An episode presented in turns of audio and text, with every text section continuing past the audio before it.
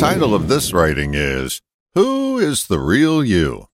If your answer to that question is your thoughts about who you are, let me politely say you have rocks in your head.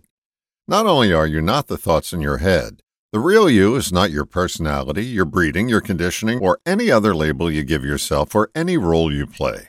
The real you is the unemotional observer of your thoughts and actions. It's available 24 7, but here's a well kept secret of why most people don't recognize their real self.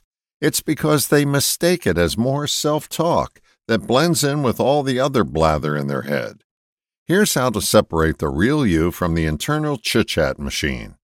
The real you will catch you in thinking mode and comment matter of factly on your thinking. Let me give you an example. Let's say you're in your head beating yourself up about something or worrying about something. If you catch yourself thinking, meaning you observe your mind at work as a bystander with no emotional attachment to the thought, you have activated the real you.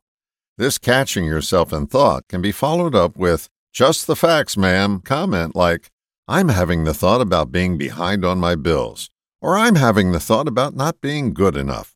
These fact based, unemotional observations is the real you talking. These real world observations interrupt the thought machine just long enough to make some space in your mind for more productive thoughts to pop in. You can catch yourself thinking easily a hundred times a day.